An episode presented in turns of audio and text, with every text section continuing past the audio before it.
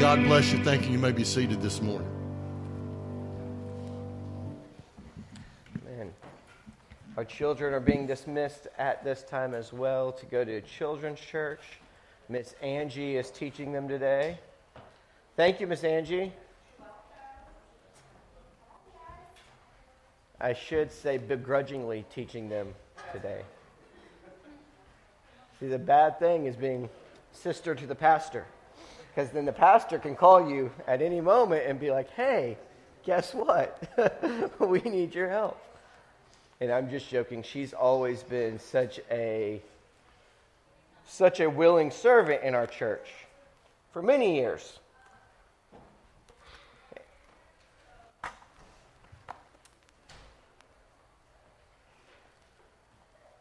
So,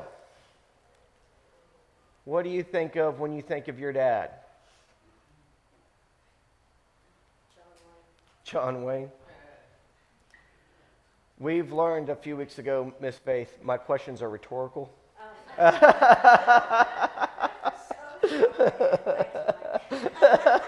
Mike ruined it for everybody, so uh, no, I'm just joking. Um, no, you're good. I was giving everybody a moment to think about it. It's called a pregnant pause. It's a rhetorical device. One of the things I think about with my dad is a pin much like this. Anybody who knew my dad knew he always carried pins like these. And it was his pin. And it was always in his shirt pocket. I don't even have a shirt pocket. You know, my grandpa, my dad's dad, he had two shirt pockets. My, uh, my grandma would actually buy him, whenever they stopped doing two pockets on the front, she would buy him long sleeve shirts. She would cut off the sleeves, hem the sleeves, to, and then make a pocket out of one of those sleeves so that he could have two pockets. He had to have one for his cigarettes and one for his uh, pens and his glasses, right? My dad didn't need a pocket for his cigarettes, so he just stuck with one pocket. And here I am. We've devolved to this point to where I don't even have any pockets on my shirt. Can y'all believe it? My dad would always have one of these pens in his pocket. So anytime I see a pen like this, naturally I think about Rick Austin. And um, it's not really super significant, a pen. But that's the thing. Sometimes is it's not the most significant things that you hang on to when you think about people. Sometimes you think about a smile, a laugh. You can think about just an off, off the wall remark that they made one time.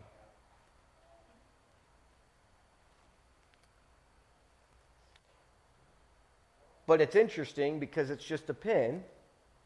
But because I think of the pin, or because I think of my dad, when I see a pin like this, that gives significance to this pin.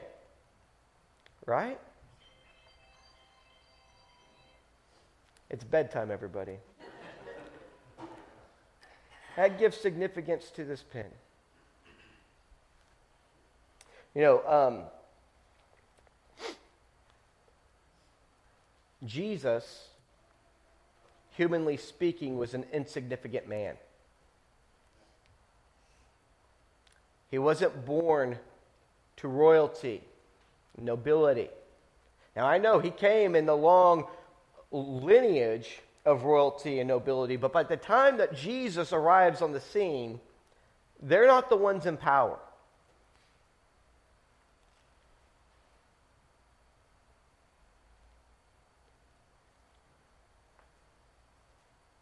Jesus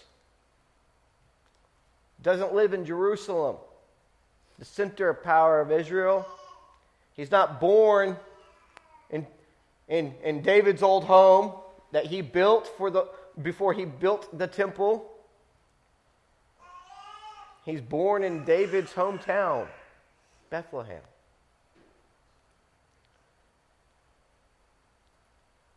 Then he leaves and goes to Egypt. And then he comes out of Egypt and grows up in Nazareth. And y'all remember what uh, Nathanael said at the end of John chapter 1. Does any good thing come out of Nazareth? Jesus, humanly speaking, human metrics, was insignificant. Yes, I know crowds followed him. People gathered around about him. There were times whenever they wanted to make him king. John chapter 6 tells us that after he fed the, the, the, the multitudes that day, they wanted to forcefully make him king. But sometime later, Jesus was arrested and he had no counsel. And they lied about him, and nobody advocated for him. And then they said, Aren't you going to speak up and say something for yourself? He said nothing. And they crucified him. And now his crucifixion means a lot to us, but in that day, they were a dime a dozen.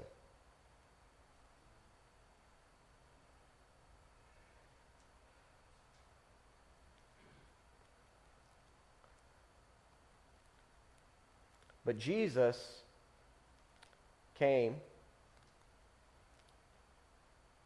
And when we think about Jesus, we know now when we think about God the Father.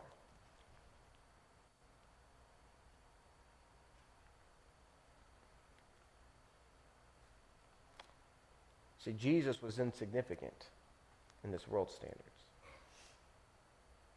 But through his resurrection and through the testimony of his disciples and the church since, when we hear the name Jesus, we think of God. That makes Jesus not so insignificant, does it?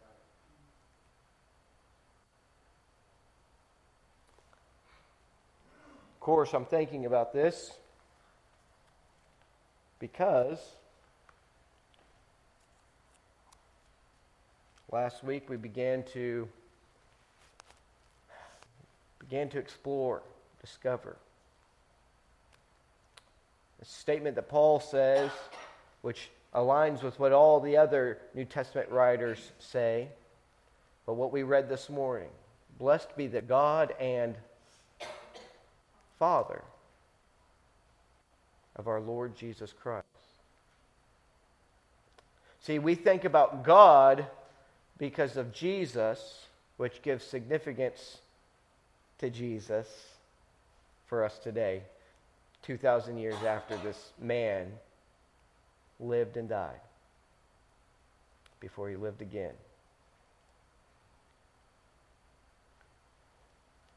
And when we think about God, we don't just think about God as an esoteric idea,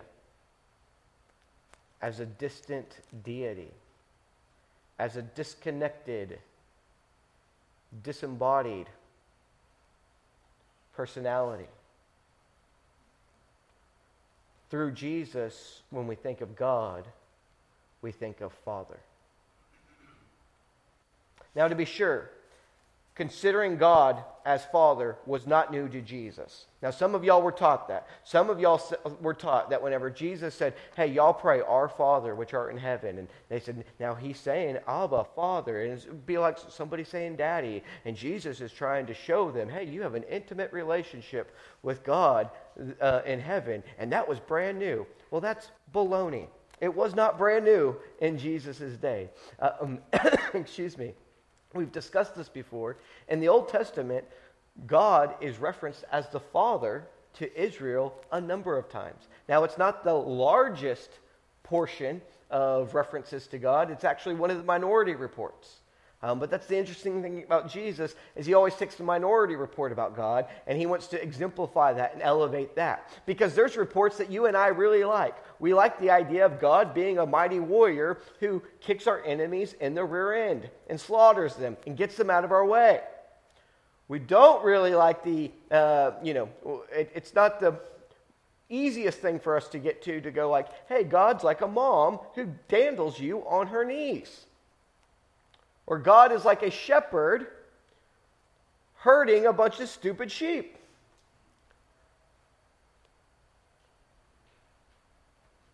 Or God is like a father.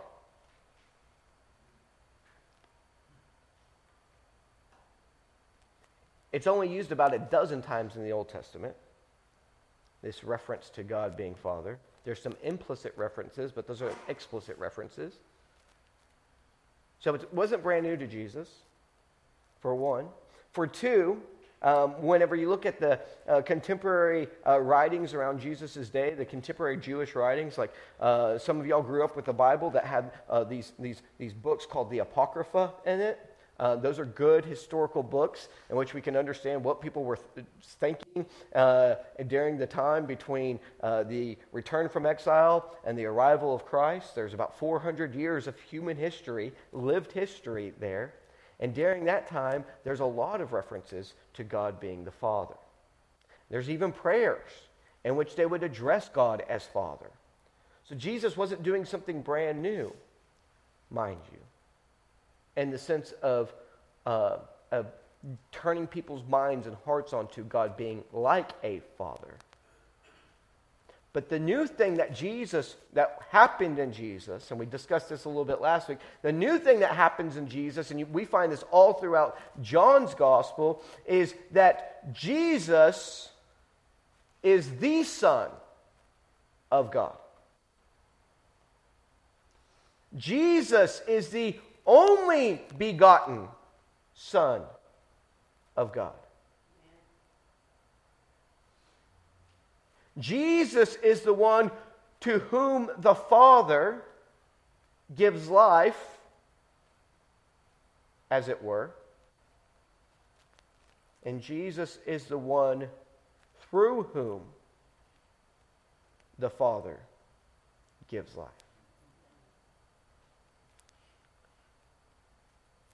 So when we think about Jesus, and, and, and let's just say this even though he's very significant to you, he's insignificant to a lot of people today. Right?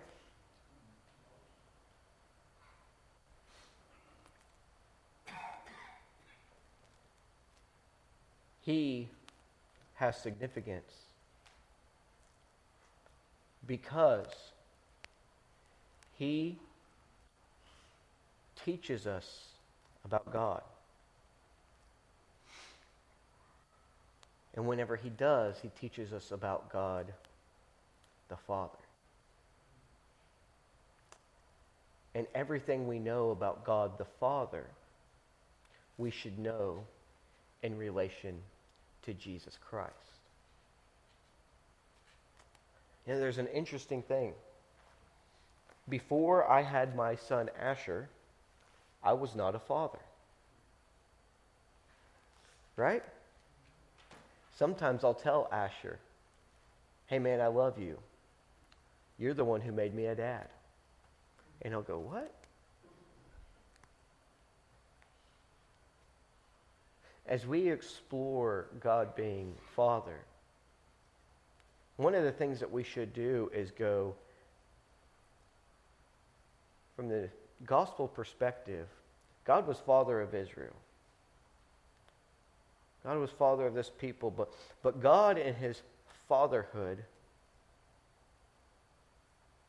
uh, this, this dynamic relationship, really takes shape and really takes form whenever Jesus comes on the scene. Now, let's just say this Jesus was never not on the scene, right? Right? But when Jesus is incarnate, flesh and blood,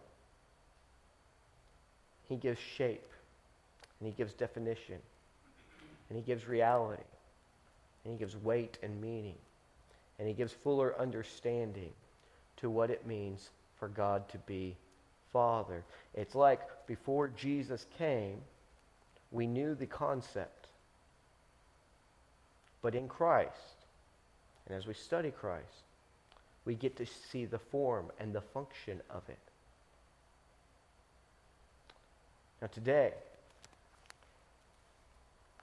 I stand here before you on Father's Day doing a job that my dad did for many years. I do the same work that my dad did. We are we would be father and son despite the work, right? Uh, my dad was a good dad. He never said, Hey, I want you to be a preacher boy. He might have had that in his heart. But anytime we said, Dad, you know, what do you want us to do when we grow up? All I want my kids to do is to be in the will of the Lord. He said, I don't care what they do.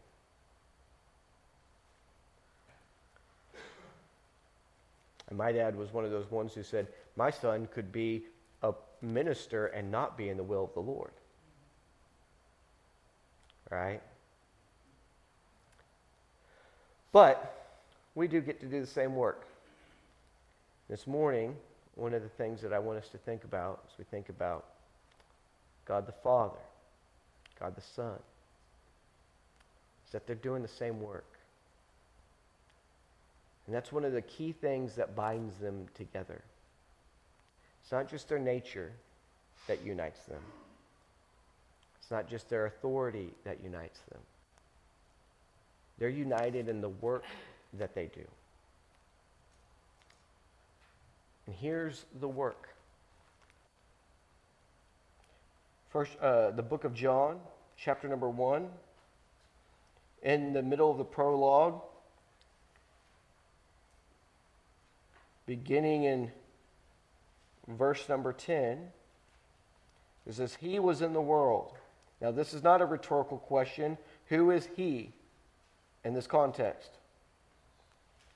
Say it louder. I heard it. Jesus. Jesus was in the world, and the world was made by him, and the world knew him not. He came unto his own and his own received him not. But as many as received him, to them gave he the power to become the sons, or we could just say children, of God, even to them that believe on his name. These were born not of blood, nor of the will of the flesh nor of the will of man, but of God. Today, simply want us to sit back and remark, marvel.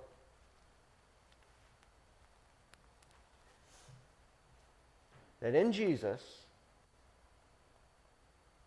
we have revealed the Father.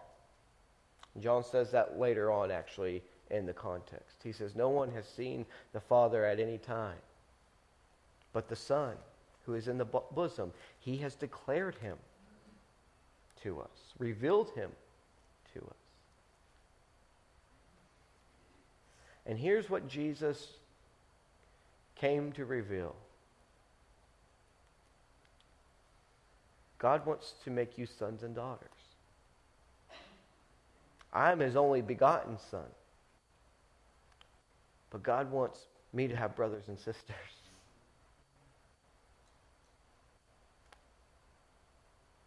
Now, here's where you and I are always going to struggle at this. Because you and I always have human concepts of what fatherhood is. And some of those concepts are really good. Some of those are joyful. Some of those are really terrible. For some, dad wasn't always there, is not there. And not because he wasn't present, in physical form, but because he wasn't present emotionally, or because he had other uh, priorities. And so sometimes, whenever you think about God, that concept of your father, who was not there, gets in the way. Now, some of us, we're spoiled rotten by our dads. And I don't mean in the good way, right? Oh, y'all don't want to own up to this?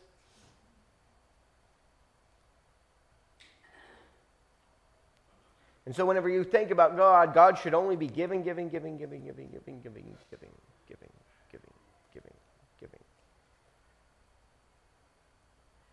Or maybe some of you weren't spoiled by dad, but you thought that's what dad should have been doing, and so that's what you project onto God too. But Jesus didn't say that he came to give you your concept of a father. He said, I came to make you children of God the Father.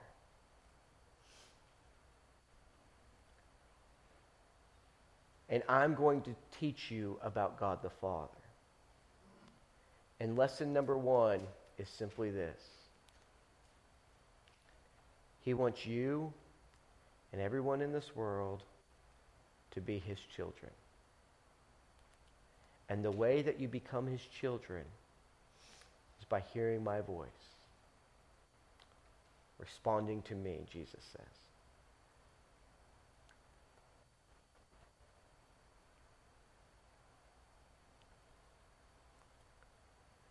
And so, I want us to think about this today.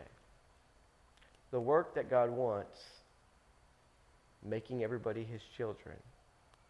The work that Jesus carries out is the work that we share in. It's a work that you and I get to participate in. This is the work of our lives. It should be. The work of our lives. And by that, I do not mean the work of your life is to pass out tracts every day or to stand on street corners and speak through megaphones. Some people are called to do those things.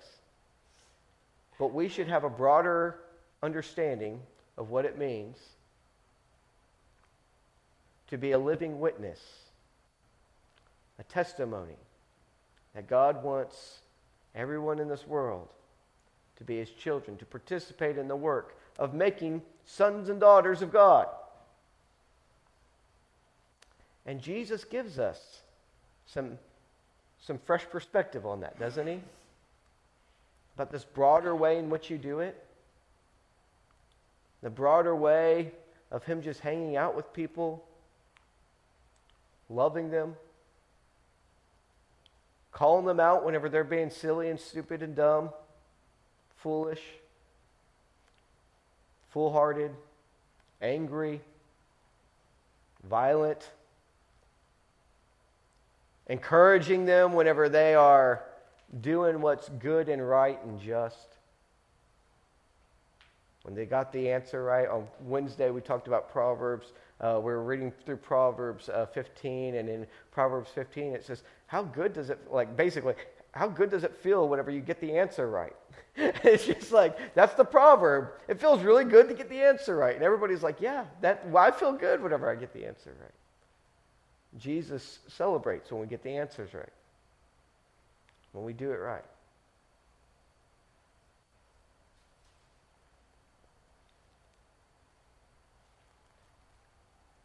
But I guess that's the thing is if we are going to be the sons and daughters of God, and if Jesus' work as Son of God was to make sons and daughters of God, then doesn't it make sense that that's our work too?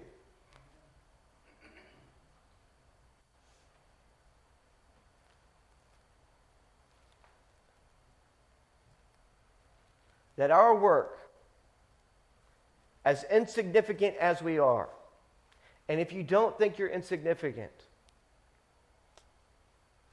go drop yourself in the middle of the ocean. Our friends from Israel, well, they're not from Israel, they moved to Israel, sadly, last year. Uh, we got to spend the day with them yesterday, and uh, they got to move to Israel right in the middle of quarantine. And then they've been in Israel uh, in, um, in the midst of a, a military conflict where they had to run to their fallout shelter.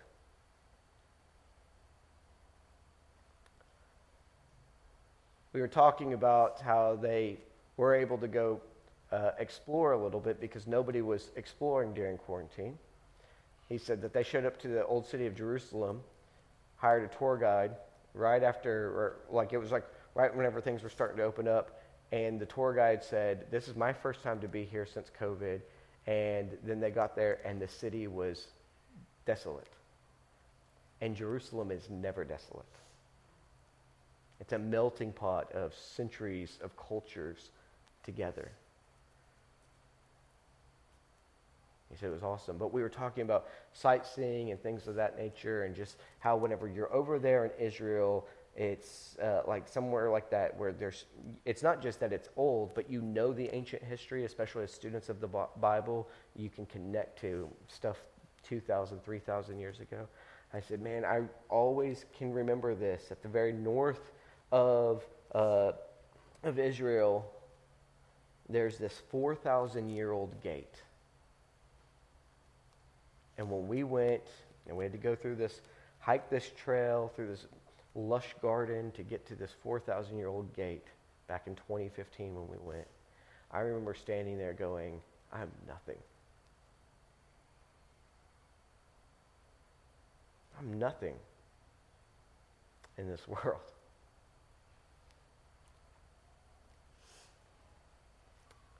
But see, you know what gives our lives significance? And, dads, this is important for us.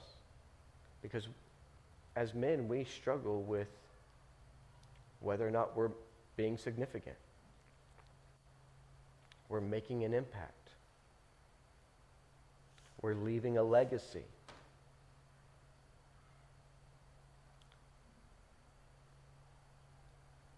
What makes our lives significant is that we too we too have the power and the ability through the power of the Spirit, through the life of the Son, to bring to fresh reality God in this world. And not any God, not a God, but God the Father of our Lord Jesus Christ who, after the resurrection, Jesus didn't just call my Father. See, in John chapter number one, it says, hey, he came so that people could become the children of God. And all throughout the text, John and Jesus will call God the Father my Father, or Jesus' Father, or his Father. And any other time, they just say, You can be children of God. Anyone who hears the Son can become children of God.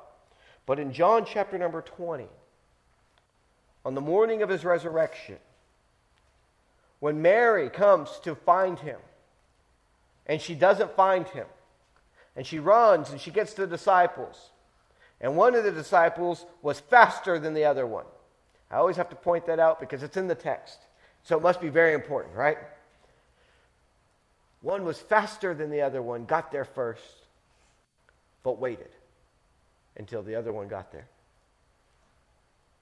And then when Peter got in there, they both went in, looked, saw everything was like Mary had said.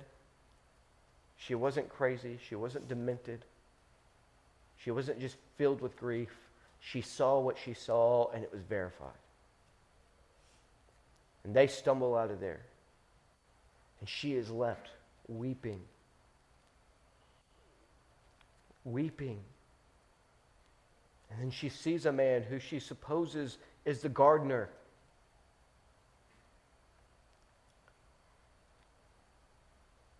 And I imagine she's not even looking up, she just sees another figure there.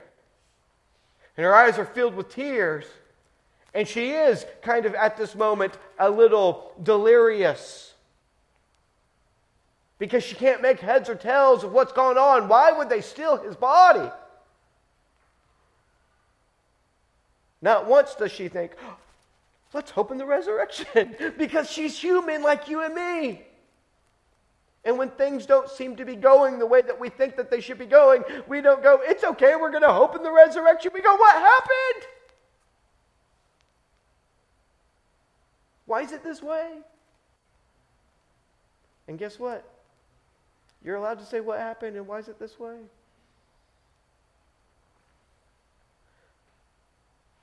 And she says, Sir, do you know where they took him?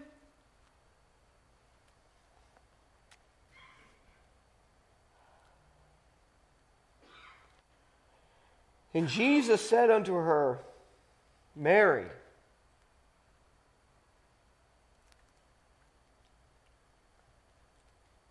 And that's all he had to say because I know my sheep by name.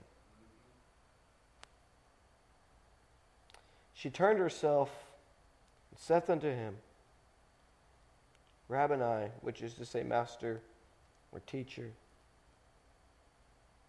And Jesus saith unto her, Touch me not, for I am not yet ascended to my Father,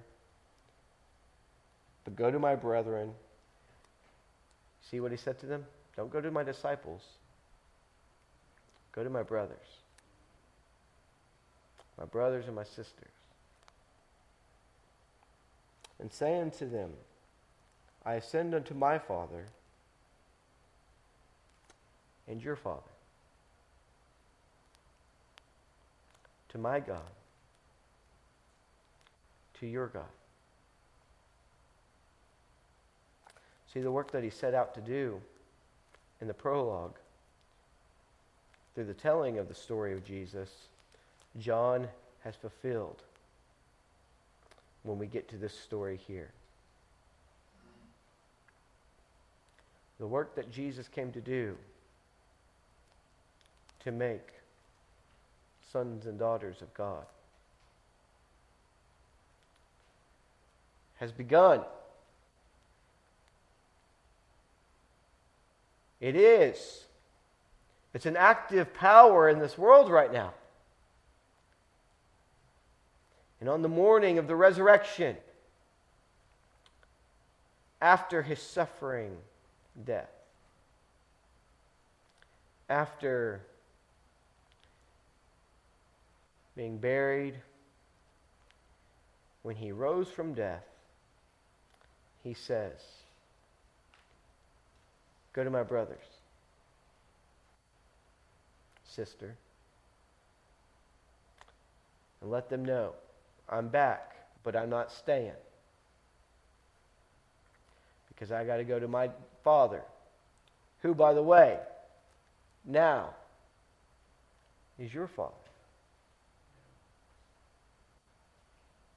My God, who is your God. So you and I, as insignificant as we are, have been made highly significant through the life, death, burial, resurrection of Jesus. Because you and I, who've heard his name or heard his voice and responded to him, isn't that interesting? All you had to hear him say was your name and you look to him. You follow him. You are brothers and sisters of the one who gave himself for you. You're sons and daughters of Father God. So then, let us keep the work going. How are we going to do that when we go out this week? Quite simply, it always comes down to this the great work that Jesus did, we know, was the work that he did on the cross. Now, you and I, we don't have the, uh, the power, the efficacy for our blood to cover anybody else, right?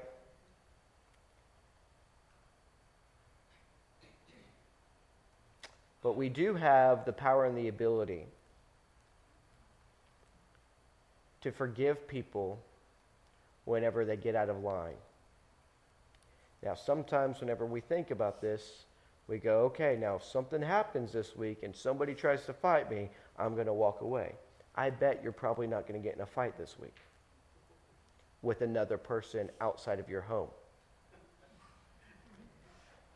But I have a sneaking suspicion that the person who you abide with and the people that you abide with are going to drive you a bit nuts this week.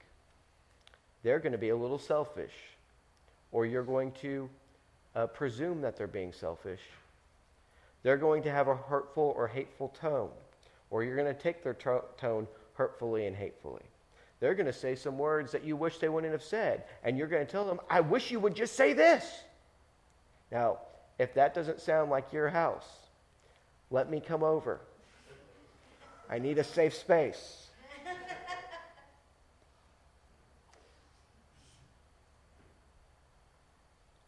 now, you know when Paul talks about forgiving and forbearing, he's talking about the church doing that with the church. He's talking about family members doing that with family members. And then we go beyond that. And we don't just keep that for our family.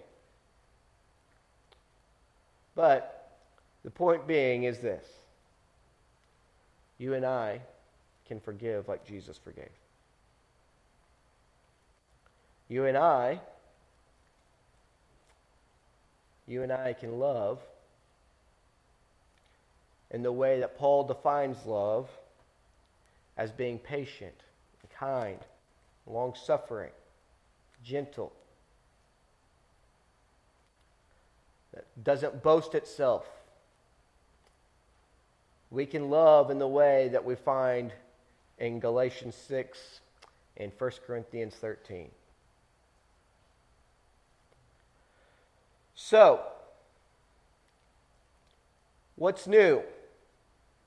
None of this.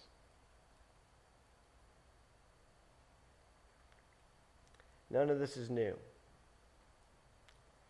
But I hope that this week we can find it doesn't have to be new to be significant.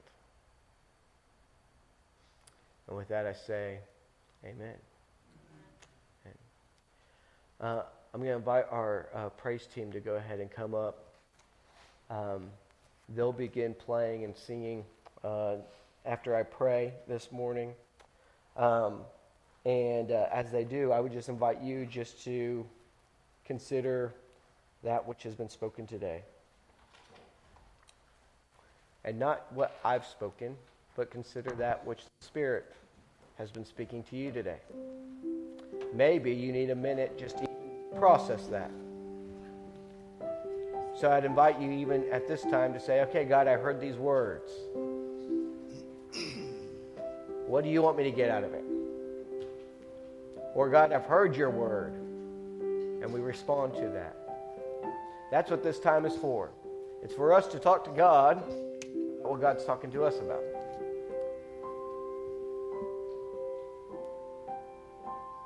And so I'm going to pray over us. I'm going to invite y'all into that time.